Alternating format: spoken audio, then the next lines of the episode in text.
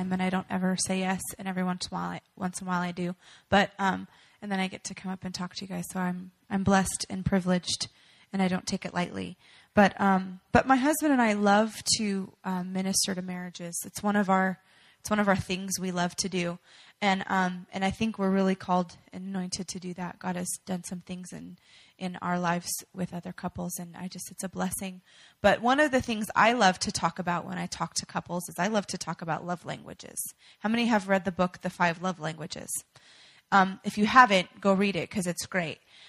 But one morning I was worshiping the Lord and I was talking to him, and he said, I have love languages too, Rochelle. God has to talk to me like that because if he's not like really forward and straight with me, I'm not sure what he's saying. And so I might miss, I might not understand him completely, but he just talks. He's like, Rochelle, I have love languages too, and you can show me love. And I was all, wow. Because so many times we get so caught up in loving, like, um, God loves me. God loves you. And that's so true. He does. He loves us so much, and sometimes we can't even fathom how much He loves us. But does he know how much we love him? Can we show it to him? I believe we can. And I'm going to show you in the scriptures. So there's five love languages, and the first I want to talk about is gifts. Um, this is my favorite, and even if it's not my love language, I like to tell people that it is. So when it's my birthday, everybody will know my love language is gifts. Just a little mental note when it's Christmas, Rochelle's love language is gifts. Um, but that's not how it, it's it's with the Lord. But um, there's a scripture that says, "For where your treasure is, there your heart is also." We can give good gifts to our Father. How many know that? We can give good gifts to Daddy. Um, I think about two different stories, one in the Old Testament, one in the New Testament. And the Old Testament one I think about of giving gifts is a very familiar passage. It's in Genesis 4, and it's the story of Cain and Abel. And their two sons, and they're bringing their first fruits to, to, um, to be sacrificed once a year to give as offering to the Lord in the Old Testament. And if you know the story, you know that one son um, tended the field. So he brought fruit and grains, and, and he said that this was his best that he had to offer. And then another son was, he brought a sacrificial um, animal. And, and both sons said they brought their best, but God knew. How many know God knows if it's our best? So the one son, God rejected his gift because it wasn't the best. You said, Oh, Pastor Shell, that's so hard. God doesn't reject my gifts. You need to take it through the to the New Testament. All right, let's do that. Let's go to the New Testament. Let's take it through the cross and the resurrection, and let's see what God says in the New Testament in our gifts. Um, I think about another story about people that bring their gifts to the Lord. And I think about Ananias and Sapphira in the book of Acts, chapter 5. You can read the story if you want to later. And they were all bringing what they had, what they had to God. They had sold some property and they brought, they said, and they told the man of God, they said, This is everything we have. And it wasn't. They lied, and God struck them dead. So that's the parallel from the Old Testament to the New Testament. God doesn't receive our gifts if it's not our best. That's what the Bible says. He wants the best. And I want to give him love. I want to show him how much I love him by giving him my best which is the first of everything, which is, which is all I have, which is my children, which is my marriage, which is my family, which is my finances, which is my time, which is my talents. I will give him my best because I want to give good gifts to the Father. Um, I think about um, one of the many, many, many, many reasons why I so love my husband. Um, I do love him much, but um, one of the reasons I love him so much is about, oh my gosh, it'd be 13 years ago. 13 years ago, we were dating, and um, it was about, I think it was Mother's Day or my mom's birthday. They're about six days apart, usually, right? Something like that, four days apart. And um, and I told, and you know, Zach was trying to impress me. He's like, you know, graduated high school, was working, and I'm still unemployed in in high school. So um, so he works and he has a job and, and i'm like well i want to get my mom something really really nice for her birthday or mother's day whichever one it was and he's like okay what does she like so her favorite thing mental note if her love language is gifts her favorite thing, you know, bless our, our, our kids' church pastor. Her favorite thing is um, this aromatherapy from Bath and Body Works. And um, and so we go into the store, we go into the Bath and Body Works store, and I was I would be content just getting the littlest basket we could find. That would be fine with me. But no, not for Zach. He goes in there and he picks the biggest. I think it was like a hundred dollars, and for me that was a big deal. I was eighteen. The biggest basket he could find to give to my mom, and he didn't have to do that. But that's what God's expecting from us. That's his heart. That's what beats in his heart is when we give him our best. Are you giving him your best? I want to be a person that says, I am giving him the best I have to offer. Not my seconds, not my thirds, not my fourths, but the best. Um, so the second love language is acts of service that I want to talk about. And so when I think of acts of service, I think of things that you can do for people. Um, I have my love language, if it were to be acts of service, would be, um, which I do love this, if my husband would clean the house and do the dishes, give the kids a bath, and have them in bed before I even get home. Wouldn't that be amazing? He, every once in a while he does do that, and then I just I just love him so much for it. But acts of service, what act can I do for the Father? What can I do for him? Um, it makes me think of in Matthew chapter 23, um, Jesus talks about the greatest among you is the servant of all. First of all, he's going through the book of, in, in, in chapter 23, he's going through and he's talking to the Pharisees. It's in red if you want to go back and read it. Um, so he's speaking to the Pharisees and he's saying, You guys want to be in the front. You want to be the, the first person to talk. You want to be the one seen. You want to, you know, you want to do all these things. But Jesus said, You don't realize the greatest among you is going to come and lay his life down. What he was saying is, I'm the greatest among you because I'm willing to be the servant of all of you. When I was with Devi Titus, my spiritual mom, we got to go to Dallas last week for a couple days and where she's in a room full of, of pastors' wives, most of them senior pastors' wives. And she looks at him and she says, You are not in your church for people to serve you. You are in your church to serve them. Now, don't get me wrong, I love being served. Just love it. And if you do it out of the, you know, the gratefulness of your heart, I am not going to knock you for it. Um, but that's not my purpose. And that hurts God's heart when his the people he's put as fathers and mothers in the house of the Lord expect to be served when God's called them to lay their life down the way that he laid his life down. So my heart is I'm going to lay it all down for you. I'm going to lay everything down for you, Lord. You deserve everything. And I believe that everything we do should be a represent- representation of what's inside of our heart. Um, it's, it's, a, it's a it's an attitude that's not perfection, but it's excellence. Perfection is attaining something where it looks good on the outside. Excellence is a matter of your heart. And so I want to be excellent as a mom.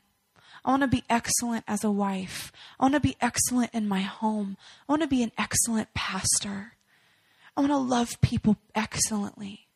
I want to come into the house of the Lord and there's an expectation of excellence in this house where you know you're going to come and be loved for who you are, but be required by Holy Spirit to live a holy life.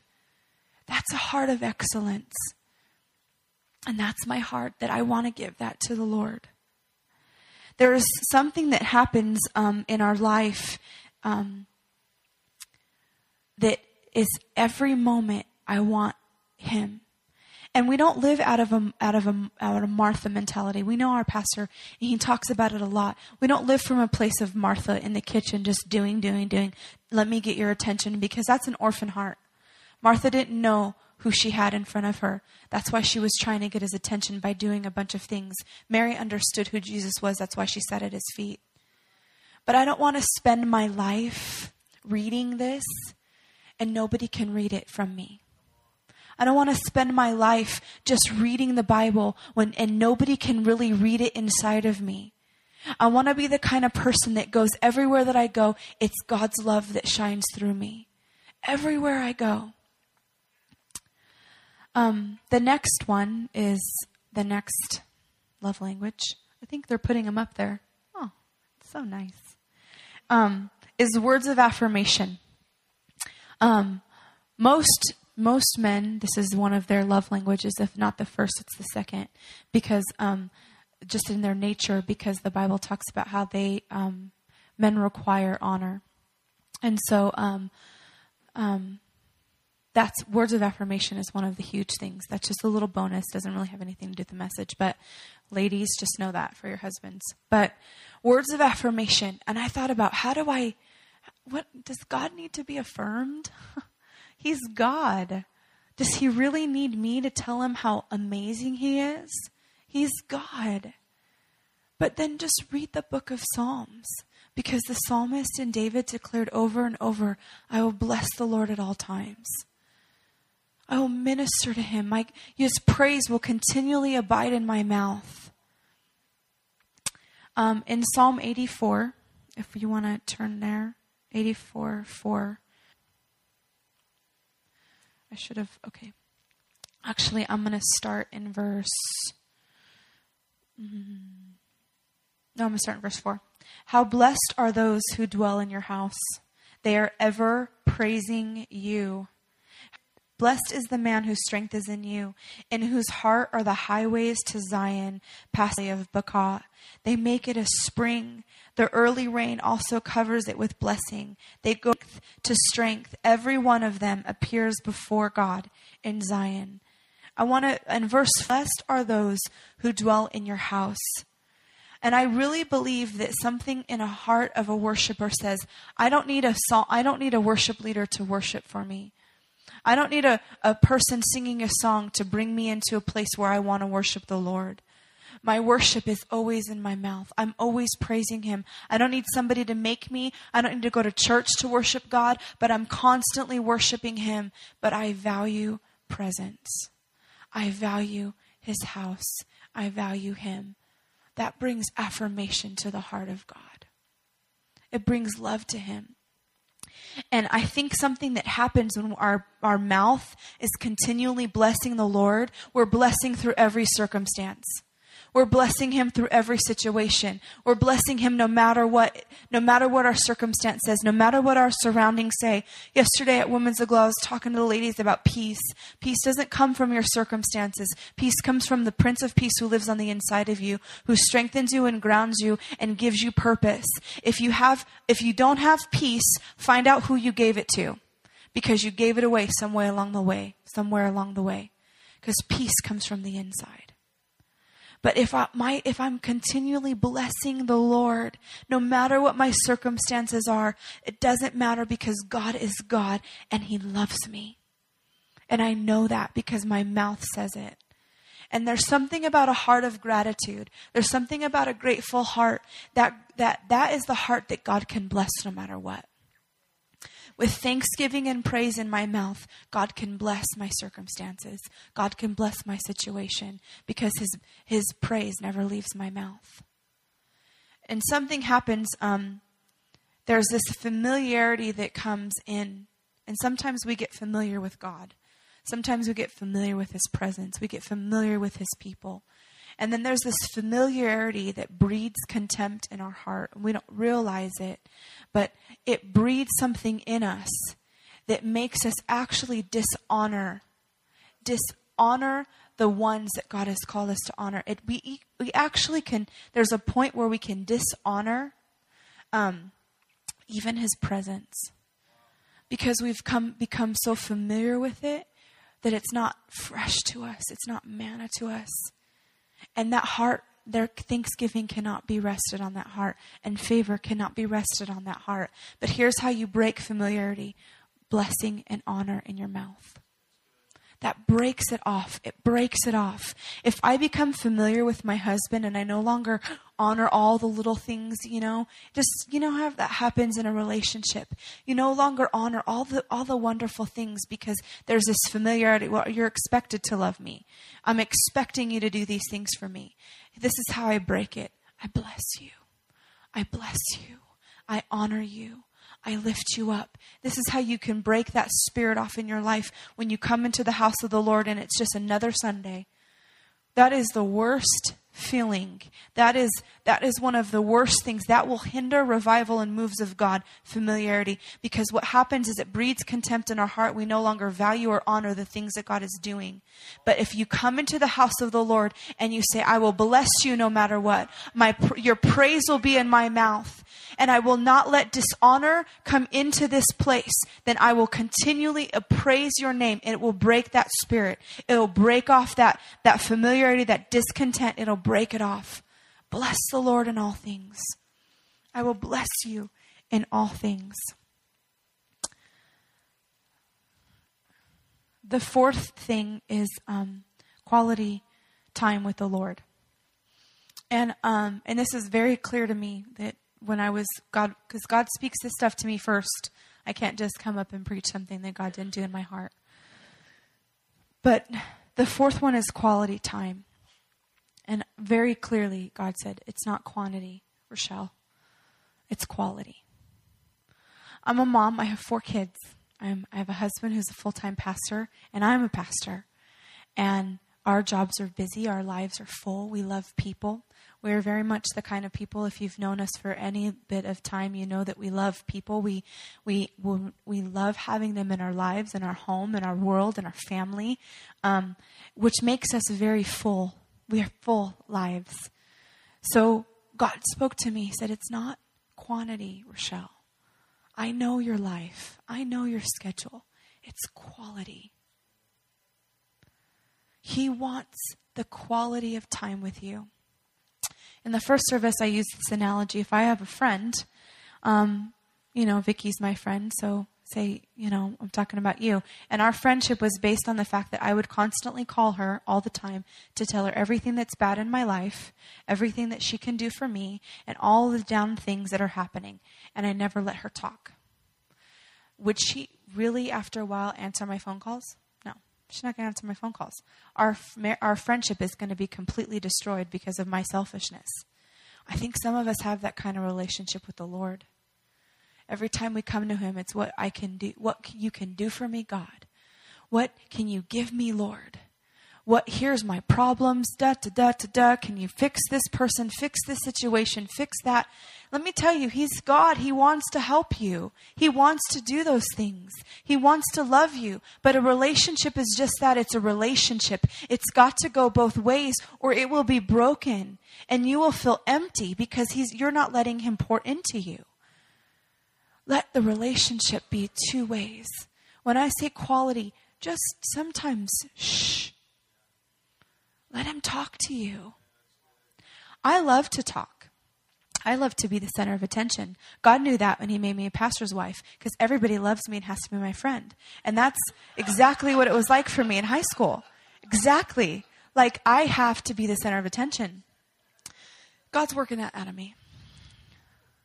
Um, but sometimes in my prayer life, He just says, Rochelle, could you just be quiet and let me love you?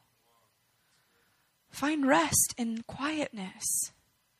And then I'm learning to enjoy it even more with four babies. My quality time is me locking my door and sitting in the bath and just being. Mommy needs some time, you know? And that's okay. He wants the quality of our time, He wants us to spend time with Him. It's that scripture says, Seek first the kingdom of God, and all these things will follow. Seek first Him and everything follows. I don't seek him so I can get things. I seek him, and because of that, I get things. That's my heart. It's where your heart is. He's always looking at your heart. Um, the last one, so I'm going to close really quickly with this last one, is physical touch. And be on it, to be completely honest, I had a really hard time trying to find out how I can touch the Father, how I can touch God. So, um, because I, I mean we are we are such a people that we thrive on physical touch. Hum, the human race we thrive on it. I heard a story one time about um, they had there was this orphanage and the babies were dying and they didn't know why. But what they realized is because nobody was holding the babies. They had all these babies. They were getting fed. They were getting changed. They were getting cared for. But they were dying because nobody could hold them breaks my heart. um, my last two, um, Hannah and Josiah, well, actually, pretty much almost all my kids, they never touched the floor for like the first year because I was just like holding them all the time. Oh, I just love you. Um, and I cherish those moments. But we're so like, we're just a people, we desire touch, we desire physical connection. And if we're fashioned after the Father, He said, I made you in my image, how much more does God desire that love and affection, that touch? So I went and I looked through the Gospels because, you know, Jesus came, um, fully God, fully man, walked the earth in this body of flesh, and He was Jesus, right? So people touched Him almost every time somebody touched him was for freedom and healing. And I thought, wow, God, people understood when you walked the earth that they just needed one touch from you for their healing and their freedom.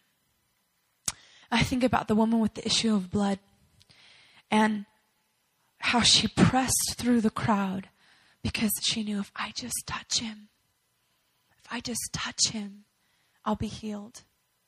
You guys know the story. She pressed through. She could have been beaten and stoned just for coming out of her house. She could have, I mean, really, they would have stoned her because she touched a rabbi because of her, because of her uh, infirmity. But she said, if I just touch him, I'm going to be healed.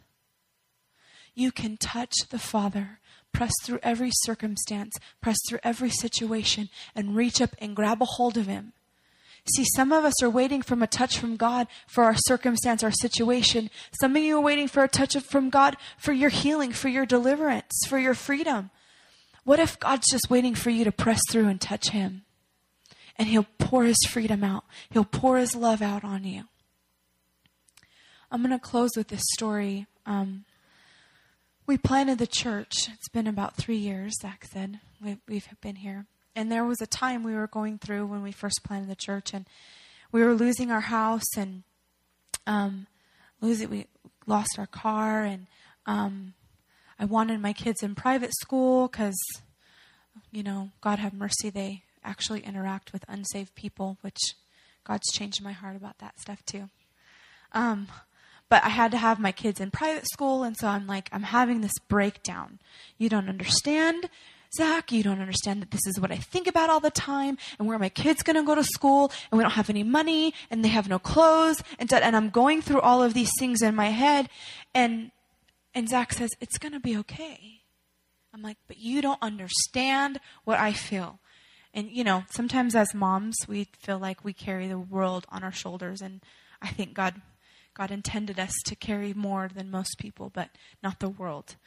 Um, but I'm like, you don't understand. And he's like, it's going to be okay, Rochelle.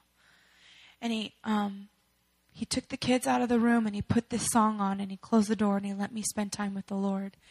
And it's this Rita Springer song and it says, All I need to do is worship. All I need to do is say his name out loud. All I need to do is lift my hands, surrender, and bow down. All I need to do is find him. And something about that moment, I reached out and I touched the Father. And I said, God, I don't know my, what you're going to do in this situation. I don't know how you're going to take care of this circumstance. But I know that if I press through everything and just worship you and just grab a hold of you, you're going to bring freedom to my life. Let's pray.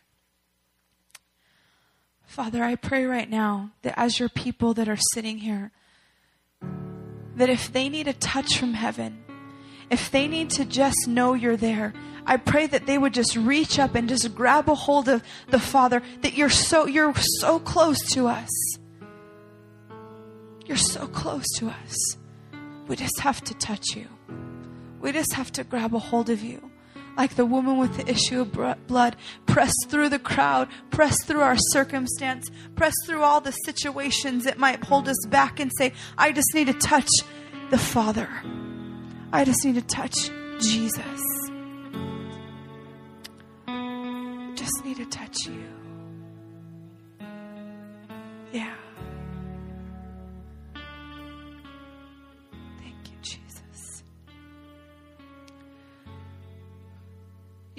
Back up. That's okay.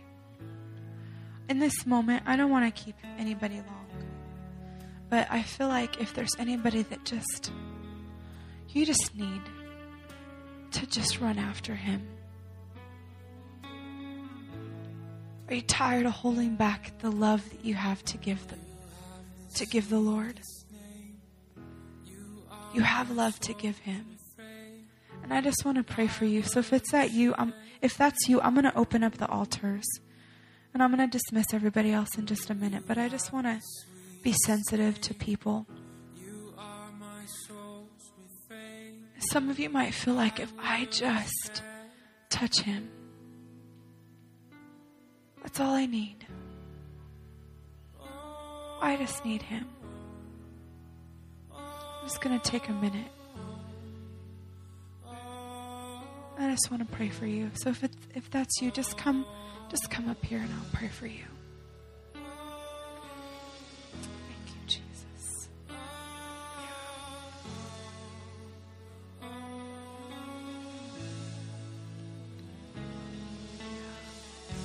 Thank you, Jesus.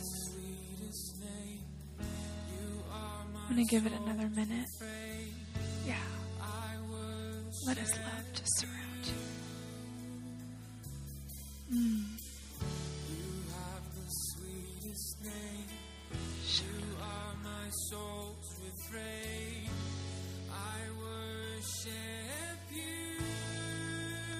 I'm going to bless everybody so you guys can go. And then I'm going to pray for the ones at the front. So let's just stay up here. Father, I thank you for your presence in this place this morning. And I just pray that you would go with every person, that you would be so real and big in their lives, the magnitude of love you have for them. That they would just know the depths of the love that you have, God. In Jesus' name, amen.